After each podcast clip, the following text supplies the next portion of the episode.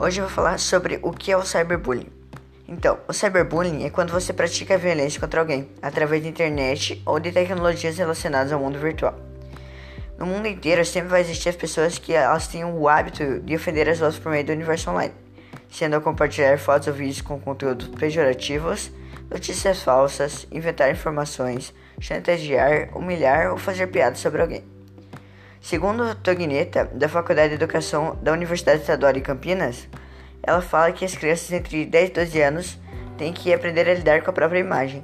Se essa criança se conhecer e gosta de como é, consegue manifestar sentimentos e pensamentos de maneiras equilibradas. Do contrário, pode sentir prazer em menosprezar os outros para se firmar. Como é o caso de Raíssa, uma menina de 13 anos que sofreu cyberbullying. Ela conta que colegas dela criaram uma comunidade, né, no Orkut, que elas pegavam fotos da Raíssa e comparavam com de mulheres feias, só por causa do seu corte de cabelo.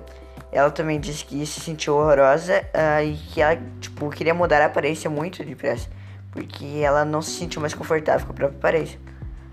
Normalmente, quem pratica o cyberbullying tende a esconder a própria identidade com os perfis falsos, né? Só que ela acredita que não pode ser encontrada, está totalmente imune das consequências.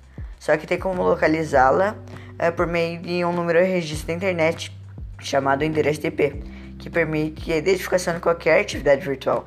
Então, mesmo que você tente criar esses perfis falsos, esconder, tentar fazer coisas erradas, tem como as pessoas deixar assim.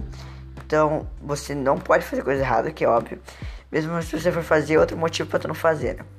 E também é relevante destacar que o combate ao cyberbullying começa pelo combate ao bullying, que levando como uma ação preventiva as aceitações diferentes entre as pessoas. Ou seja, você não pode maltratar as pessoas por causa da aparência, religião, cores, você tem que aceitá-las como elas são.